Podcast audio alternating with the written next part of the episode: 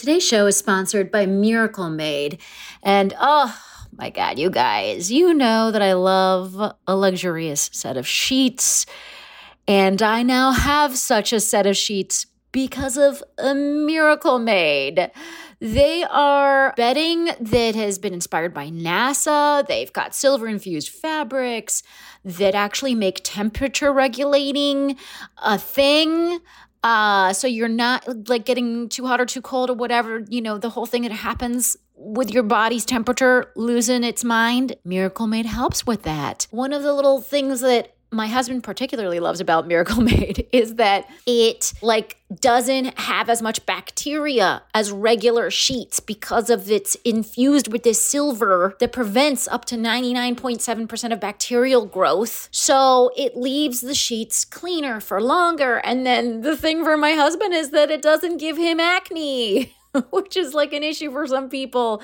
But more than all of that, it's just luxuriously comfortable and delightful. And it has that cooling feeling while also being cozy. Very hard to achieve those two things at the same time. I mean, miracle made. Come on, well done. So here's what I think you should do. I think you should go to trymiracle.com slash fake the nation and buy some sheets today.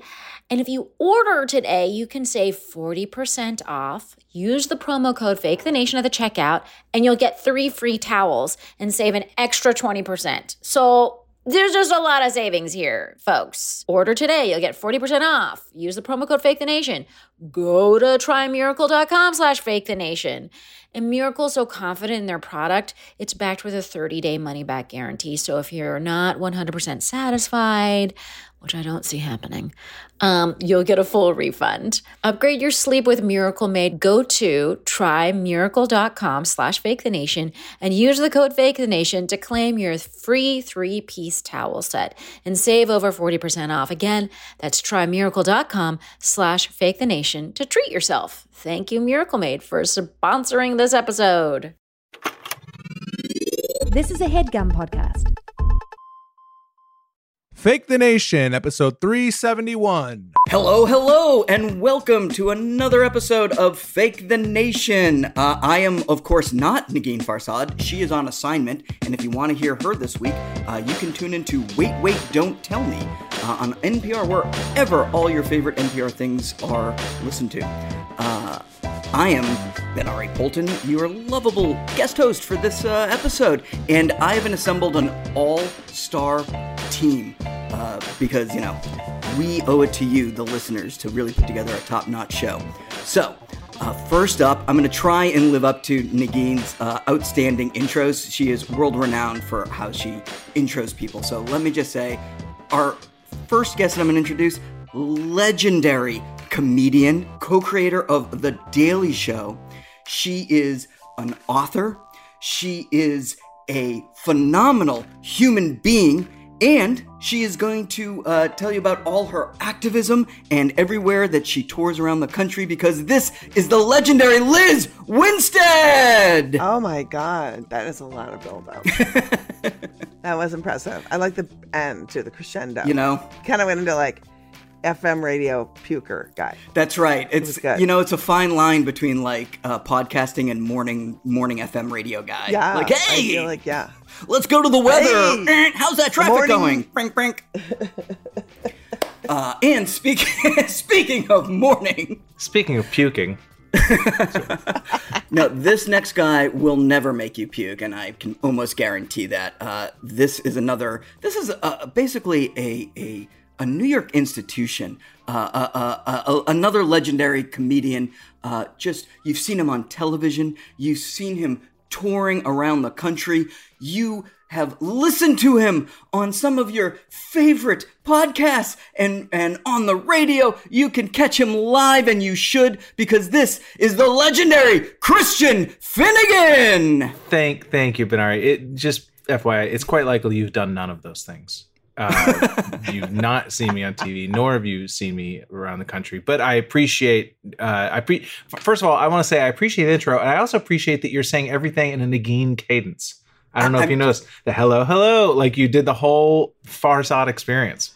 I I try and be an ally I'm just in a in a in a world of Barbies. I'm trying to be an an Alan here, and just right. really, you know, I'm just a caretaker for her show and and giving the audience. But but I will say, I have seen you live in other uh, places, and I have listened Same. to you, and I have watched you. So maybe Same. I'm just speaking for you. myself. Maybe Hey. I'm just speaking for myself. So everyone on this podcast, Christian, has participated in all of the comedy stylings that are you. Oh God, I'm so sorry.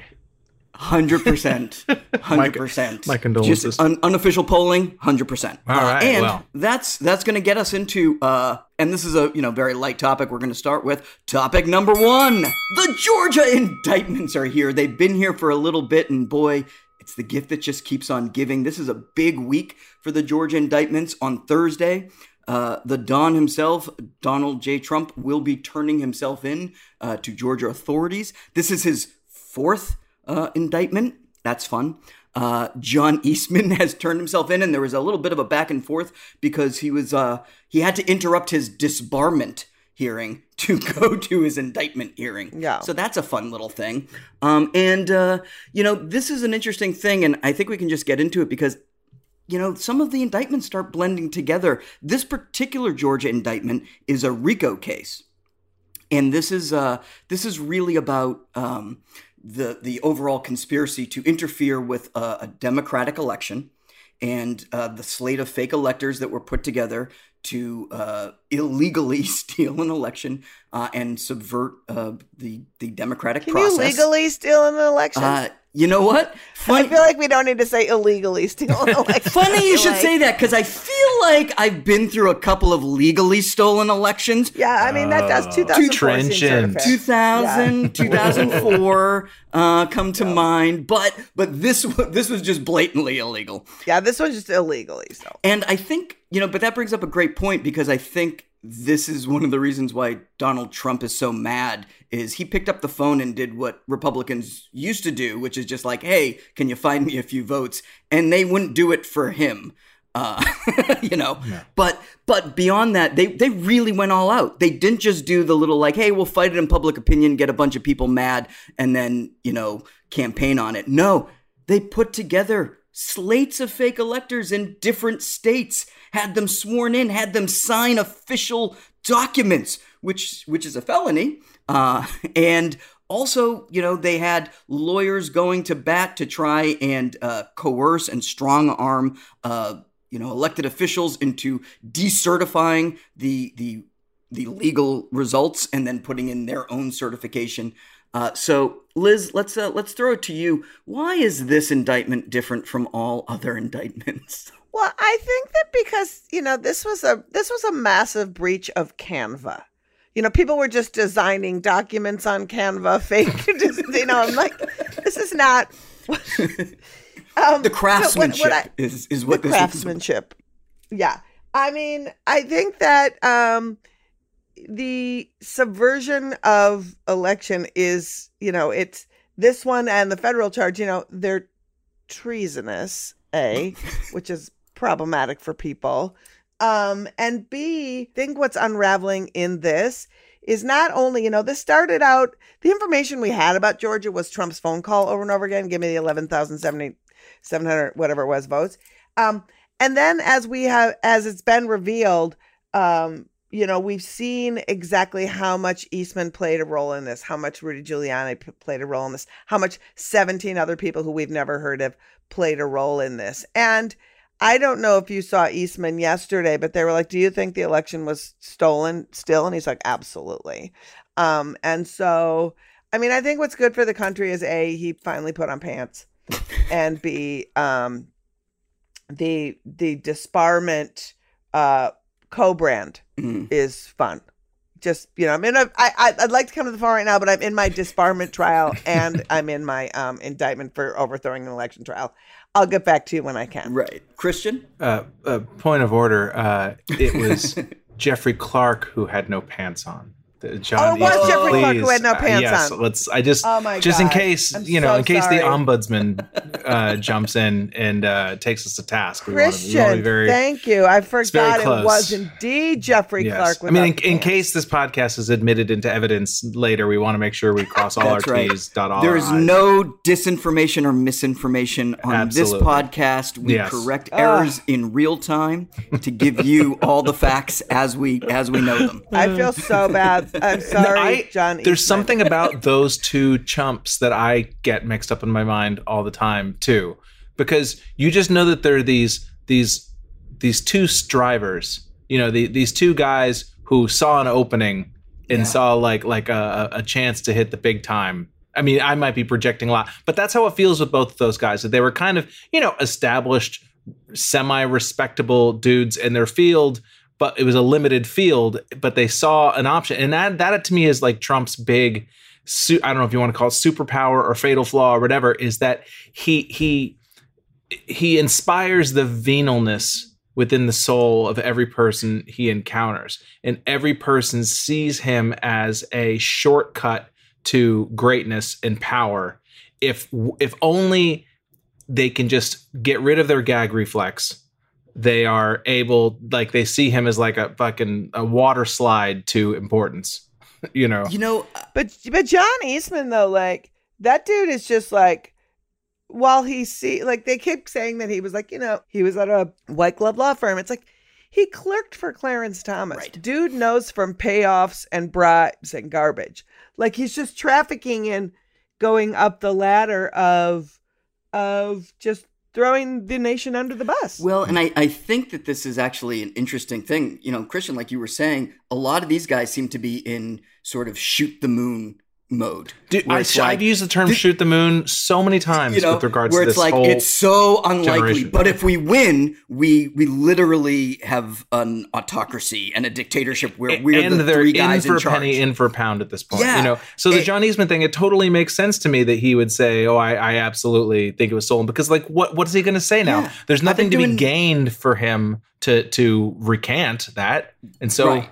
you're in it. You you've made your decision, and you know, I I, I understand it on some, you know, and I think with a lot of these, uh, you know, um, the the the electors and the fake electors and all that, I think a lot of these people have spoken in bad faith for so long they can't Mhm. comprehend that anyone would be able to tell the difference or wouldn't be able to Mhm. tell the difference. That's like, right. Like I, I think to a lot of the rank and files, like, oh, you thought you were, we were serious about this? Like, don't you realize this is a tactic? That's all this is. This is just literally a tactic. Wh- what- Well, and I, Yeah.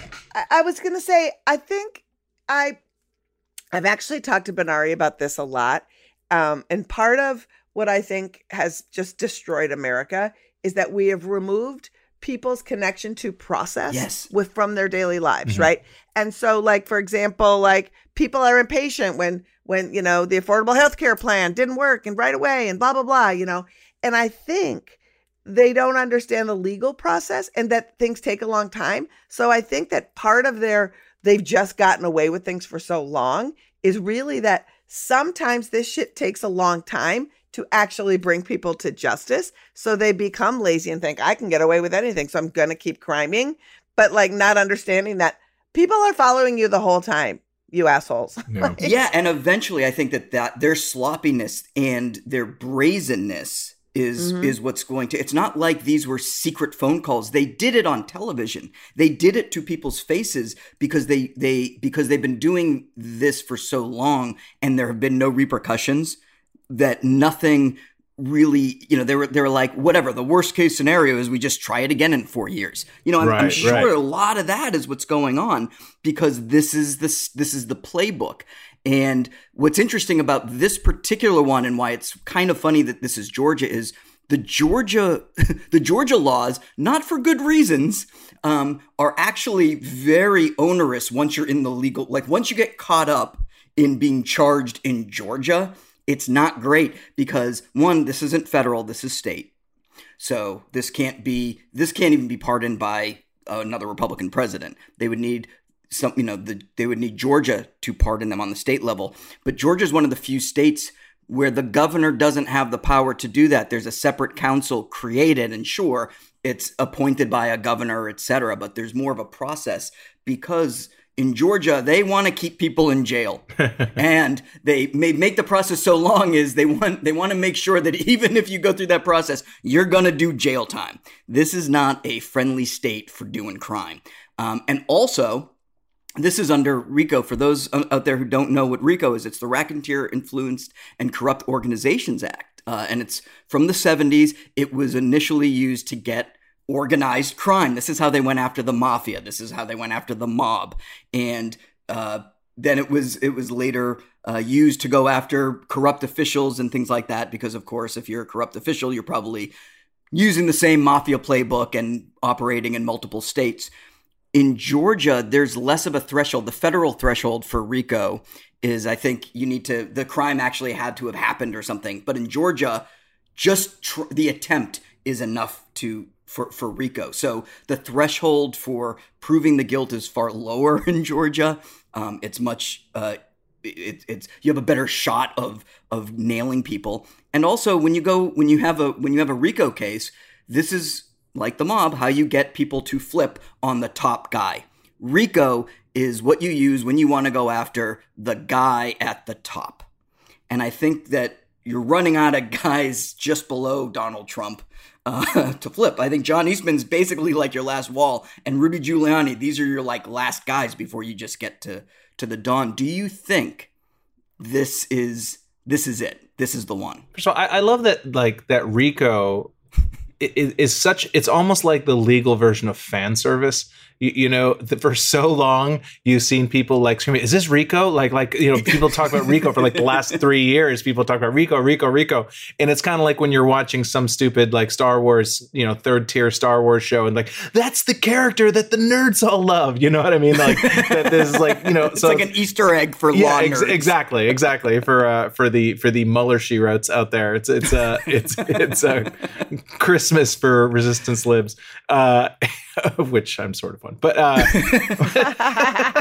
we all watch all the Star Wars specials. We get it. yeah, exactly. I, I I I follow a lot of those big, you know, the the sort of resistance liberal accounts. I follow them the same way that I watch the Star Wars shows, where it's like all right, fine, sure. you know, there's a, a, sense of exhaustion about it. But um, but but anyway, it's it, it really does feel like. And sorry, I'm really finding all my nerd uh, associations now. You know how like when you're playing like Grand Theft Auto or something like that, you need like the fast car, but you also need like the powerful car. Like you need the various things. It feels like we have one of every kind of lawsuit. Lizz, yeah. do you think do you think that this is a case of there's so many crimes. They did so much criming that no one expected them to be charged with all the crimes. But now that they've been charged with all the crimes, one of them's got a hit. I mean, you gotta hope. Uh, I'm gonna hope. I'm gonna hope, and I'm gonna hope only because, um, you know, we saw justice be done when Trump was challenging the election results. We saw the right. court saying nothing nefarious happened. You bloated yak what is wrong with you right um and so um but that's uh, it's super hard to be optimistic about anything and i really want to be but um i just don't know but just because when i hear you know from the circuit courts the federal courts um what their interpretation of what is constitutional and the bastardization of the 14th amendment and what all of this means um I just don't even trust the interpretation of a court system that is looking at this. So I want to be hopeful, but also I'm just like, um, I don't know. I don't know. I don't know what the moral what the moral foundation of a, of of humanity is anymore. So I'm Nancy negative. But I want to believe, but I just am having a hard time. I, I think it's important for, you know, Democrats anyone who's not a MAGA person who, you know, what do you want to lump in the never Trumpers or, you know, the never Trump Republicans, whatever. I think it's really important to not try to be too clever about this mm. is not to yeah. not try to finesse this not to be like well this is the case we should be focusing on and you know you know let's let's forget about you know bragg you know the new york case whatever it's like these are laws they've been broken follow it through you know, and just not try to finesse it and try to be too smart. And like Democrats have a habit of doing that, trying to get like lowercase p political about these things and strategic. Just don't because nobody knows how the politics is actually going to play out. Nobody knows how it's going to happen. So you may as well just do the right thing. I, I've always have the policy that that honesty is easier to remember, and and sort of doing things directly is just easier than trying to take a guess how the the the general public is going to consume events. Well, and also it just feels like um I don't know that there is a point where anybody who is um, part of the MAGA cult cares what happens. That's right. So it's really about people who believe in um, a sense of justice and humanity and our Constitution, right? Um, and so that's why Christian, what you said is right. See it through, see what happens, and um, and then I always want to know exactly where I stand. So I do want to hear bigots speak. I do want to hear white supremacists say things. I do want to hear all of it because if you don't know who you're fighting in a battle and what what weapons they're bringing, how do you even enter it? You know, it's like you said, Christian. Democrats constantly show up to a, you know, bring a PowerPoint presentation to a knife fight, and it's it's an unending. Yeah, and I can even feel it in myself. Like sometimes, like when Fani Willis kind of like, like really that many defendants, like oh, like is that the smartest way? Blah blah. blah. Stop it! Stop right. it! just let them let do- the let the you know cases f- flow the way they're supposed to flow. I'm there's smarter people than me in charge of this, and let people do their jobs. Uh, let yeah. people do their jobs because, and I think this is an, actually the biggest real takeaway here is the system is only as good as the people who administer the system itself. Like mm-hmm. the people we place into power, the people we elect. These are the people that will be pulling the the levers of justice and the gears of of democracy and all that sort of stuff. If you put terrible people in charge of that, terrible things will happen and the gears will grind to a halt and things will fall apart because they're bad at it or they or they actively don't want to. And I think Lizz your point of that the the the MAGA cult doesn't care. They they they want that. They actually are actively rooting now for the crimes. I think we've seen. And when you see and and we can talk a little bit about the the uh, the debate that's coming up, which uh, we're recording before the debate happens. But Donald Trump is still is still the front runner for the Republican nomination. So I think if you're if you're a Democrat out there and there's a takeaway here, it's do not vote for Republicans. Just do not vote for Republicans for the next couple of elections. And that will fix this. That, that will flush them I out. I agree. It's the only thing that will fix this. It's the only thing that will fix it. To you know, lock the kid in the closet with the carton of cigarettes like that. Right. You know that you know it's like they have you know that I'm sorry. i'm you know that that image of like the kid who smokes and so the parent puts like yeah. like they have to lose consistently so that the fence sitters the ones who are willing to go along with trumpism who may not be dyed in the wool you know lauren Boebert types it's like th- that they will realize oh this is no longer a path to success for us like we just can't win that's with right. this guy and yeah we can't win and also giving policies a long enough time to come to fruition so they see the betterment of their lives because of the policies that the republican party constantly voted down or everything was just you know if that's the way it's going to be i'm not sure uh, anybody ever will though also, I, I, I think by the yeah, time it takes not. effect they'll blame it on other things or they'll they'll be on to complaining about the next thing coming down the pike it's I, I really believe that people think of the federal government as essentially useless to their lives. They think of it as almost like a national totem, as like like a, a sign of, of, of image they want to project to the world. But I think they think of governors and state governments as actually can actually being accountable for their lives. That's why I think sometimes you'll see those Democratic governors they'll break through in red states and things like that because those people actually have to get shit done. But when it comes to president, I think people just want like, what is the face that I want representing America? And that's why I don't think they give a shit who like they don't care whether Trump is going to be effective. They don't care about his plans. They just want they want the banner they want America to be the face of Donald Trump and vice versa. But I would also say too um that in just being on the ground and doing the abortion work that I'm doing um watching these ballot initiatives overwhelmingly pass, but also watching these same people re-elect over and over the people who are proposing these laws says to me that people have don't have a connection. They have a there's Yeah. a massive disconnect about who is doing what and what and what they believe in. And so that confluence is a really hard thing when I look at Kansas and I look at Ohio and I look at Missouri and I look at where these ballot initiatives are taking hold. Mhm. Um, it's astounding to me that the legislators, governors on those statewide races, um, overwhelmingly the people still vote for them back into office. Well, we're gonna we're gonna wrap it up there, but uh, you know, make politics local again. I think is is really the the big takeaway here. Is get get involved, know who uh, know who the people on the ground making the decisions are, and uh, and be active in your community for the things that you care about. But put good people. Just if you have the opportunity, put good people in power. Just just try it. Let's try that for a little bit. Proactive politicians, that's fun. Yeah. And people who believe in, you know, democracy would be nice. We're going to take a quick break and then we'll be back with topic number two. This headgum podcast is brought to you by Auraframes. That is right. Uh, from grandmothers to new mothers, aunts, even the friends of your life, every mom loves an Auraframe. Holy shit, even aunts? Yes, especially aunts. Oh, wow. Because it was named the best digital photo frame by Wirecutter and selected as one of Oprah's favorite things. I mean, these Aura frames are guaranteed to bring joy to moms of all ages. I believe it. You have an Aura frame, don't you? Yes, I actually more than believe it. I know it. Uh, I've got one for my mom, my mother in law, my grandmother in law, And dare I say, your aunt? and dare you say, my aunt and my aunt in law.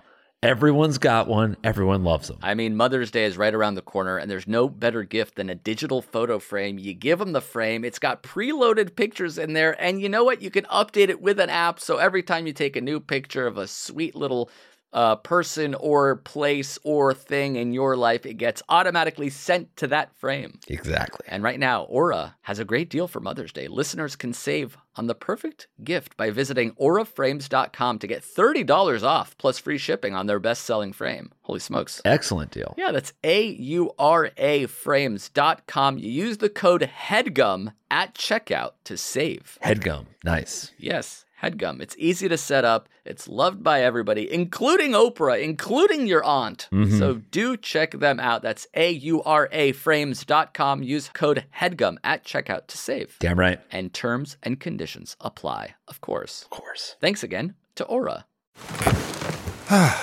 The comfort of your favorite seat is now your comfy car selling command center, thanks to Carvana. It doesn't get any better than this. Your favorite seat's the best spot in the house. Make it even better by entering your license plate or VIN and getting a real offer in minutes.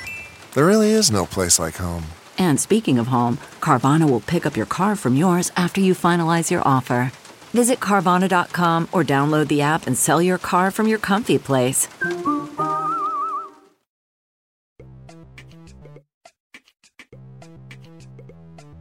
And we're back with topic number two.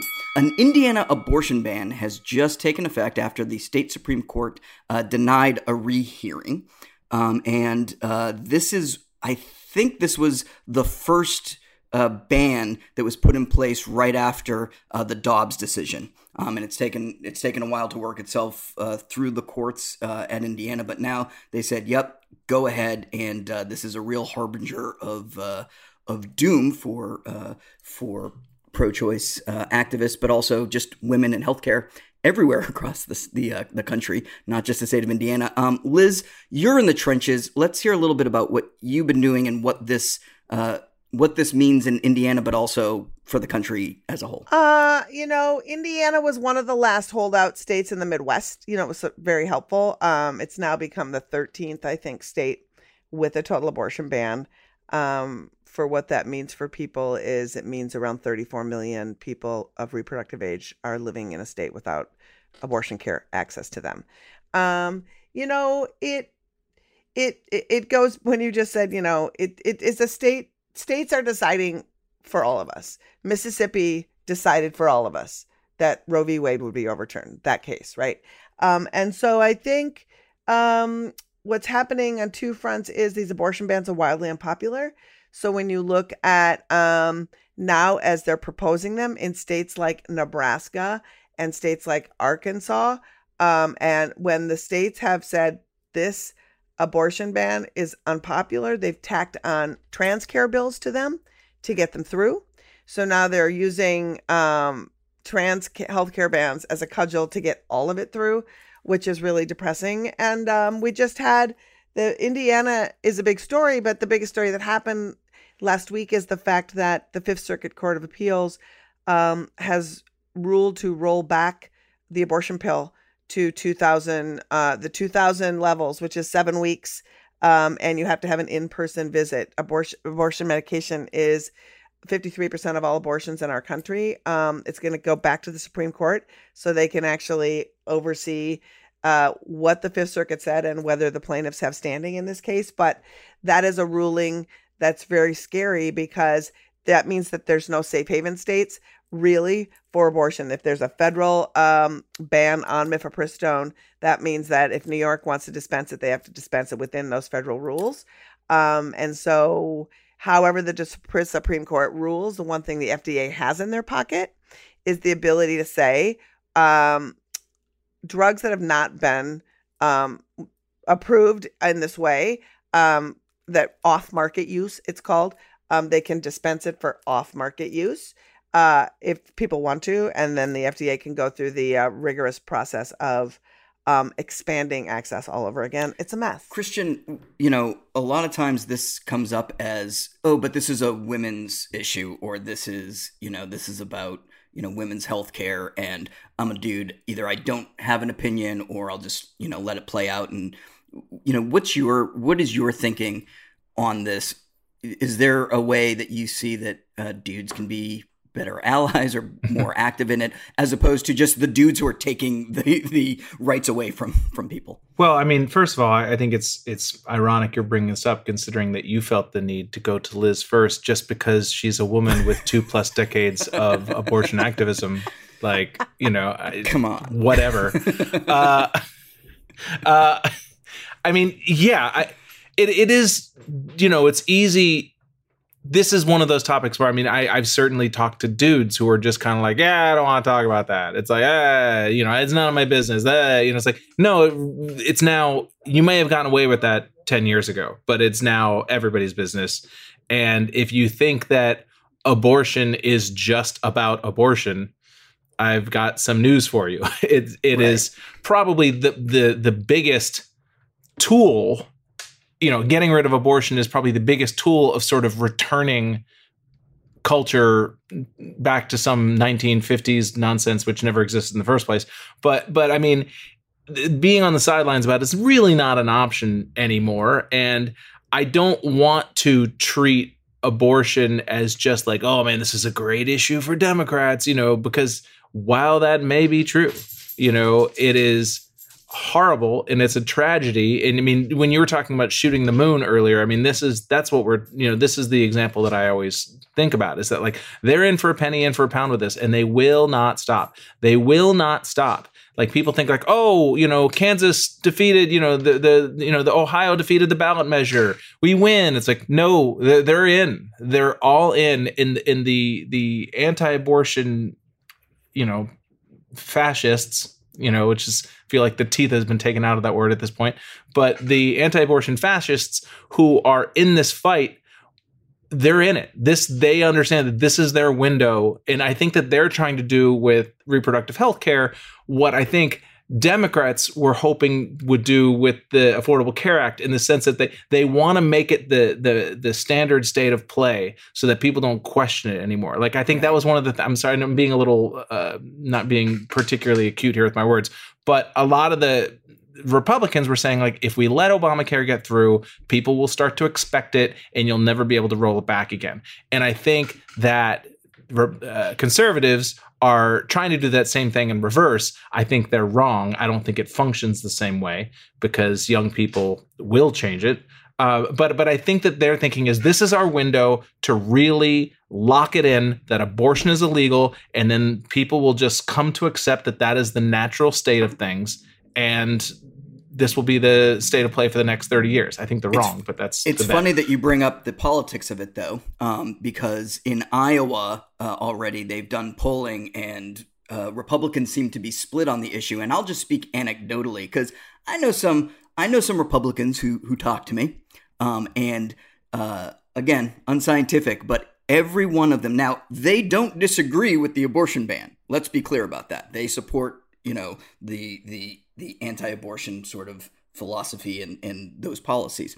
What they seem to be upset about is how it's affecting them politically. To a person, every Republican that talks about this talks about the overreach that the Supreme Court has really screwed them because it's bringing out Democratic voters and it's keeping their voters at home because it's unpopular. Yeah. And How- how another da- word for how unpopular. dare they give up the game? yeah. and and unpopular in I don't know a democracy seems to be not a winning strategy when you're trying to ram through policies that uh, nobody likes.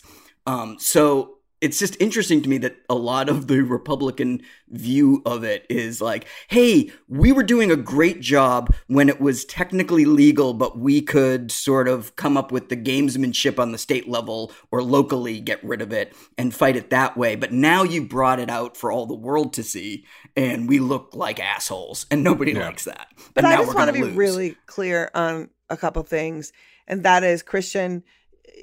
What you said is exactly correct, and I just want to yes and it a little bit where the anti-abortion movement has organized around this issue since the day after Roe v. Wade in 1973, and Democrats Mhm. have a gigantic role in why we are here. I cannot tell you how many times I have been told to be quiet. It's a wedge issue. People don't know. So when you talk about Republicans being like looking at the horse race, that's the only way that Democrats have talked about it either. They don't talk to people who've had mm. abortions. They don't create proactive legislation that would actually expand access to the care. They have been the reason that we're here is because nobody in politics changed anything.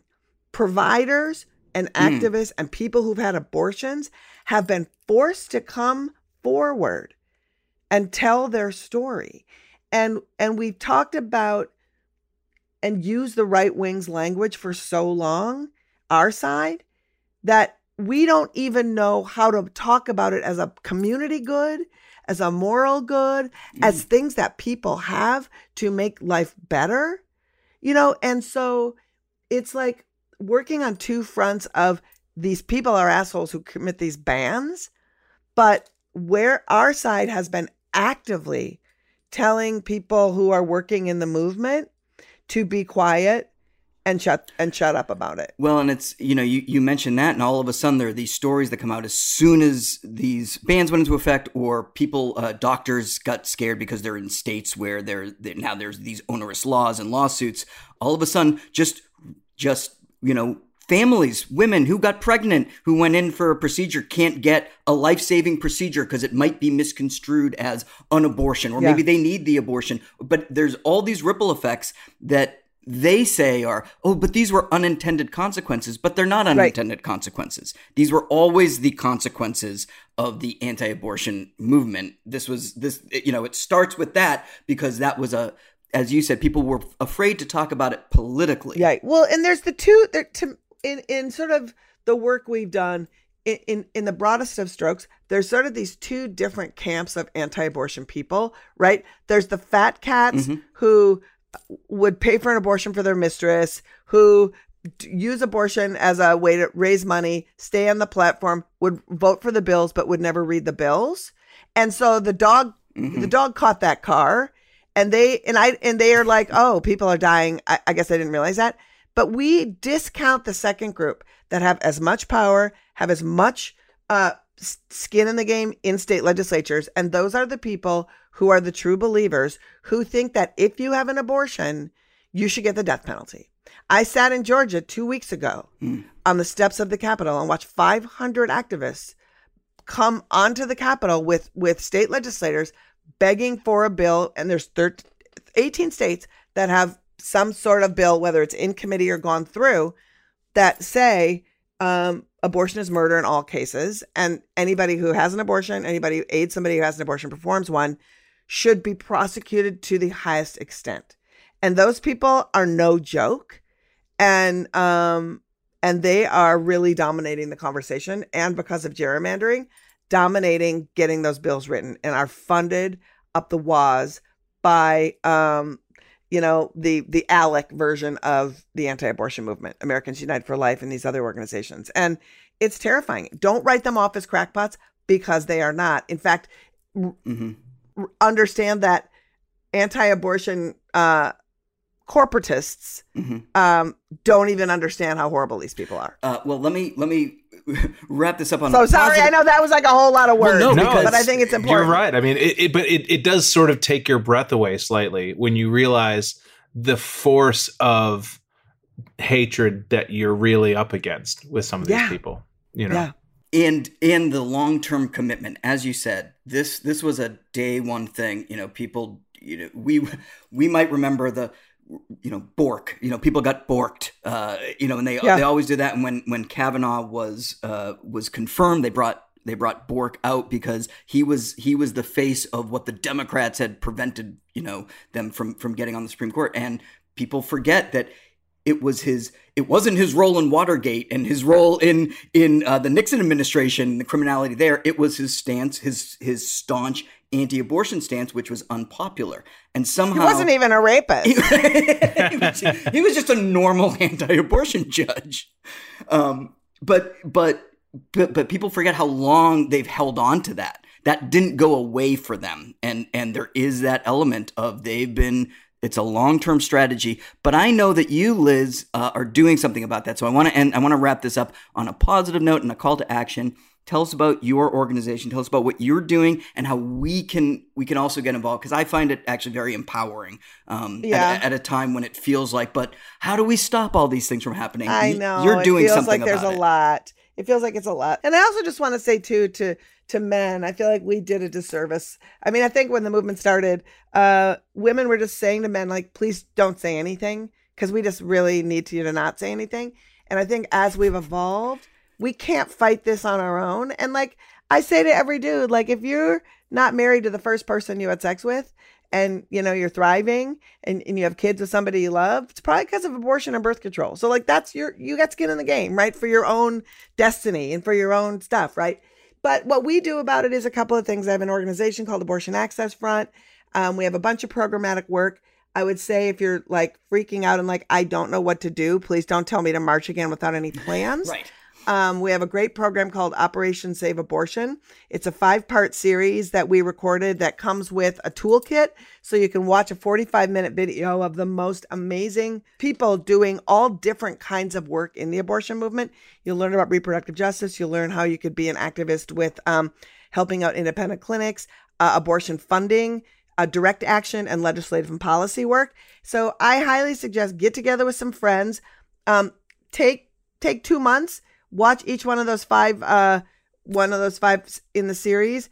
Do the workbook with your friends and it gives you an overview of what's out there of how you can be helpful and then helps you identify where you might fit in. And then you sign up to volunteer and we'll hook you up. We'll vet we have to vet you. So there's a little form you fill out and we'll vet you.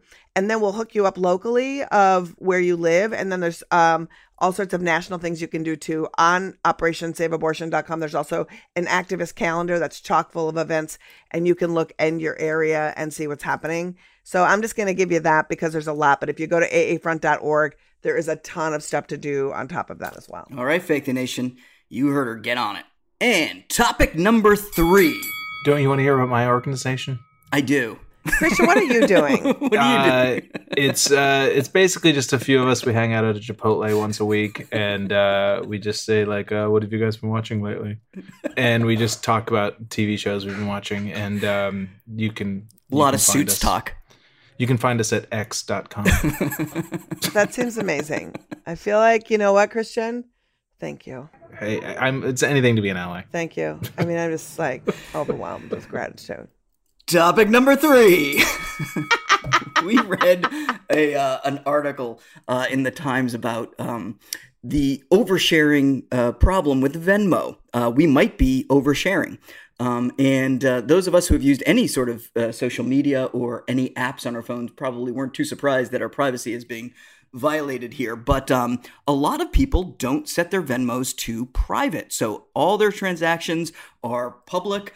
Um, but other information that they, you know, probably weren't thinking about, like who they talk to, their contact lists, all the things in their phones, you know, they give these apps access to it and people can publicly search it. So, uh, Christian, uh, do you, one, do you use Venmo and uh, are you surprised by this invasion of privacy? Um, I only pay for things with the stores of gold. I have bought off, uh, purchased from WeBuyGold.com. Uh, I, I do use Venmo and I have not bothered to set mine to private. I I don't care. I mean, I know I know I'm not underestimating all, everything you say. I, I understand that that is what's going on, but I don't use Venmo hardly ever except to just get payment for sets, or you know, if I'm repaying somebody because we went to a movie and they Sets bought the with ticket. a T, by the way. This isn't a Matt Sets. Gates situation. Yeah, no, So- uh, no, and no- nothing wrong with that. Uh, well, him, but okay, we're getting, getting in weird area. No, there are things wrong with it. yes, there's wrong. Yes, yes. I just want to. I would like to correct the. If, if for the I'm saying- ombudsman on this show, I do would like to say. I'm just saying for the pro sex working.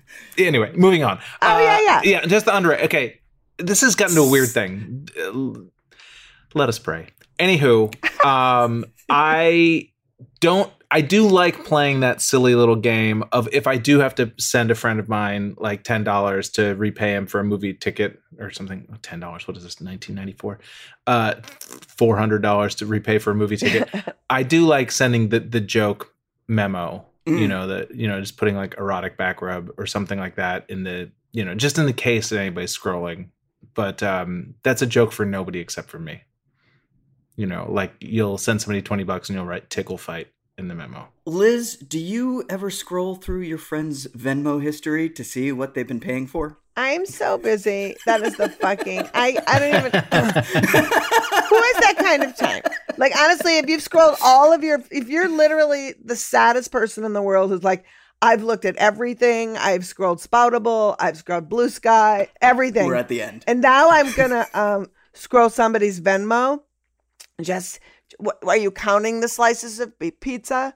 No, my Venmo's been private since the beginning. I don't want people to know my. Also, it's only because my bank account's attached to it. Is the o- is like why that is why I don't have it public Right. because I'm like I don't I don't know if something were to happen and I don't know could people just whatever access it, but probably they could anyway. I'm sure. Whatever. Have we gotten? I mean, it, Didn't Clarence Thomas use Venmo? Yeah, I mean, yeah, that's how he bought. that's how one of his friends. Yeah, I think uh, Harlan Crow Venmoed him a yacht and a and a camper. he didn't even. But in, in the memo, he just had a picture of a boat. It was yeah, an it's just a picture of a boat, and then whatever the Walmart icon was. The uh, the You know, Harlan Crow's yacht is called the SSSS. That is that is my joke about Harlan Crow's yacht. oh, it's Thank funny very because he's a Nazi. Um, Yeah. So Or at least an enthusiast. Well, but th- this this actually brings up the point of like, does it matter that people can see the history of things? Because I feel like our privacy data has become sort of white noise. We've become used to everybody just knows everything. I've signed away my rights. I've signed away my privacy. Uh, we, we we live in an online society where to even to, to get simple transactions done, just if you want to pay bills now, you you, you got to sign up online and give away all your stuff. We walk around with a, a privacy invasion in our phones. I do think Uh, there's a there's a hiding in plain sight aspect to Yeah. it that it's just like there's so much info. It's like if you're able to isolate the you know one transaction I made, you know that I got paid for a Thursday night set at Eastville Comedy Club in 2022. God bless you. you know. I feel like it's more for just like mentally ill, petty people who are looking to see who is eating without them. Is their boyfriend? Exes, bi- What does this mean? What is my ex doing? Where are they? Sh- where are they splitting a thing? Like I feel like that's what someone scrolling through Venmo ha- has some deep either like needs help on some level. Yeah, I I- I wonder if um that the whole I always wondered why does that why is the public thing even an option? Like what is the purpose of it? And I think it may be performative. Mm. I think it's so that people can show people, look at what I am spending money on, or look Right. at who's paying me. It's it's Right. same. It's like it's like poetry. Everybody writing it, nobody reading it. that feels really sad. but you know, you, you, you- really sad I mean, that's that people that's are where we're trying at. To get social capital just where we're by their at. pizza splitting. I, I, I mean, that's the way the rest of the world works. I'm not sure why Venmo would be Hey, excluded. that makes monetary, sense. Christian. I'm with you on that. monetary Instagram of life. yeah, yeah, yeah. Uh, he's like, look who I had pizza with. But this brings up uh, a- another article that we actually read in, in self.com about canceling plans with friends. And Lizz, you just, you know, you mentioned like, you know, you're going through and you see who's doing what with whom. And sometimes, you know, I'm sure we've all had that moment of like, oh, I they said that they weren't around tonight, and but Oh. here you are clinking drinks, or you're you just went and saw, you know, you did a Barbenheimer day without me. Uh, have you have you have you run into that? And then on the flip side, have you have you had to cancel plans with friends and found a way that it is that is socially acceptable to to let them down easy You mean like and not post on the internet? and not post it? on the internet about it? I mean, sometimes I just um don't post on the like I um I I often and you know me well enough to know this is fairly true. I don't I usually enjoy my friends. Like I forget to take photos of a night out or I like to be in the moment. right. So I'm not somebody who posts my whole life every time I'm having dinner with a friend or let's make sure we get a selfie. Like I often forget that. Um and so but I have had friends who I know would be why didn't you invite me to that concert and if I went with somebody else or whatever um that I just chose to not do anything about it online because I knew that there would just be blowback about that stuff. But I also don't cancel plans, I just don't make them. you just best way to cancel plans is not to make them. No. Oh. I, I I found that like you know I just turned fifty, and I I think when you get to a certain age, you've never been lonelier and in more need of interaction with friends, and never less likely to actually follow through on it. It's like a weird combination where it's like I really miss seeing people. But no, that's okay. But the work Well, you know- involved to do that is Yeah. too yeah, much. It's just no. Well, I have to tell you, I just a couple years ago, I bought a house in Minnesota with two of my best friends from here. Um, it was a childhood family home of a friend of mine's that went up for sale, and we've known each other for a really long time. And their children are out of the house.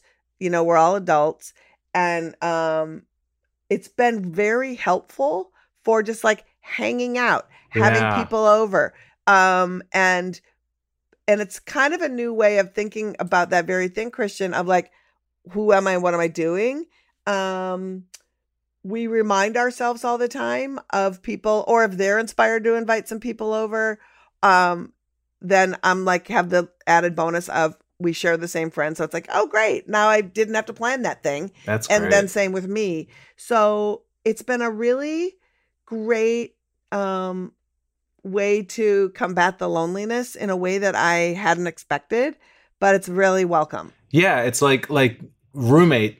It's like your roommate years, except without any of the crap that you associate Yeah. with that phase with of your life. With grown adults everyone has enough money to pay for the food yeah, like no everybody's got their space in the house everybody nobody wants to live in garbage people drink good booze like there's things that are happening that really makes sense and Yeah. um and also but it's like the, really the casual support hanging out that happens in those situations where it's just like, hey, let's go grab a slice or whatever, you know, or like, you know, what are you doing? Like, as opposed to like texting somebody 15 times. And I actually think that texting culture has contributed to people bailing on plans because Yeah. planning things seems so fucking labor intensive now. And there's just the back and the forth. And like, you know, instead of the 30 second phone call where we could hash all this out, there's everybody's staring at their phones 10 times and it just gets exhausting. I a thousand percent agree. I think there is a texting tipping point where there's like you can you can chart like the exact text when the plan will get broken.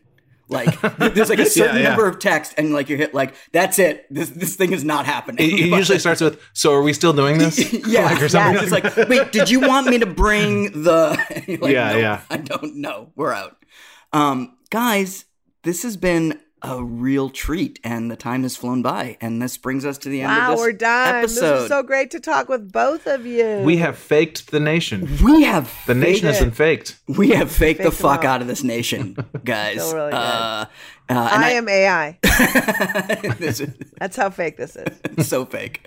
Uh, Lizz, where can people find you? Well, um, you can find me on all the socials at Lizz Winstead. I spell my name with two Z's.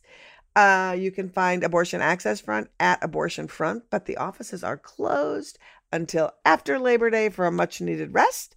But go there for all your activism, all your abortion news. And I have a podcast called Feminist Buzzkills that uh, drops every Friday. It is all you need to know about what's happening in the world of reproductive health rights and justice with the most amazing providers and activists and um, legal scholars out there telling you stories with a lot of snark and plenty of funny.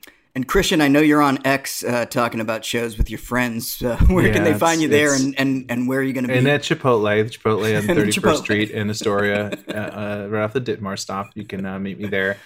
Um, I have, you can find me, I'm all the socials. I'm at Chris Finnegan. And uh, I have uh, five albums on iTunes, and my my latest special, uh, "Show Your Work," is streaming on uh, Amazon Prime or Prime Video rather. And if you are I, I write a newsletter uh, called New Music for Olds, which is basically where I, I recommend new music to people who are too tired and past trying to find it themselves. Oh my God, Uh, I'm on that. I did not know that. And now I know that. And I'm so excited. newmusicforolds.substack.com. my my my Gen X just like increased Mhm. triple fold. I, this is Yeah, I've been doing it for about a year and a half now. It's uh, I'm I'm actually on slightly on a hiatus until Labor Day, but uh, I may I may squeak one in anyway.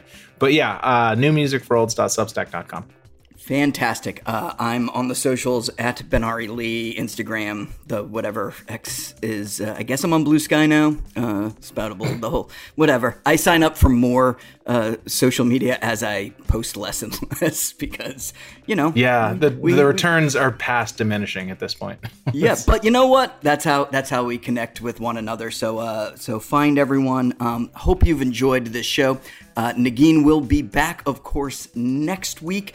Um, don't forget to tune in to Wait, Wait, Don't Tell Me uh, to hear her guest hosting this week. And uh, there you can get, uh, I'm sure they'll have a lot to say about uh, the upcoming Republican debate this week.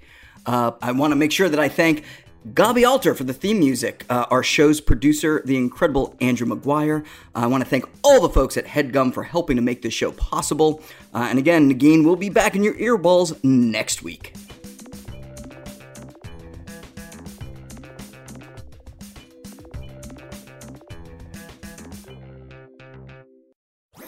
That was a headgum podcast.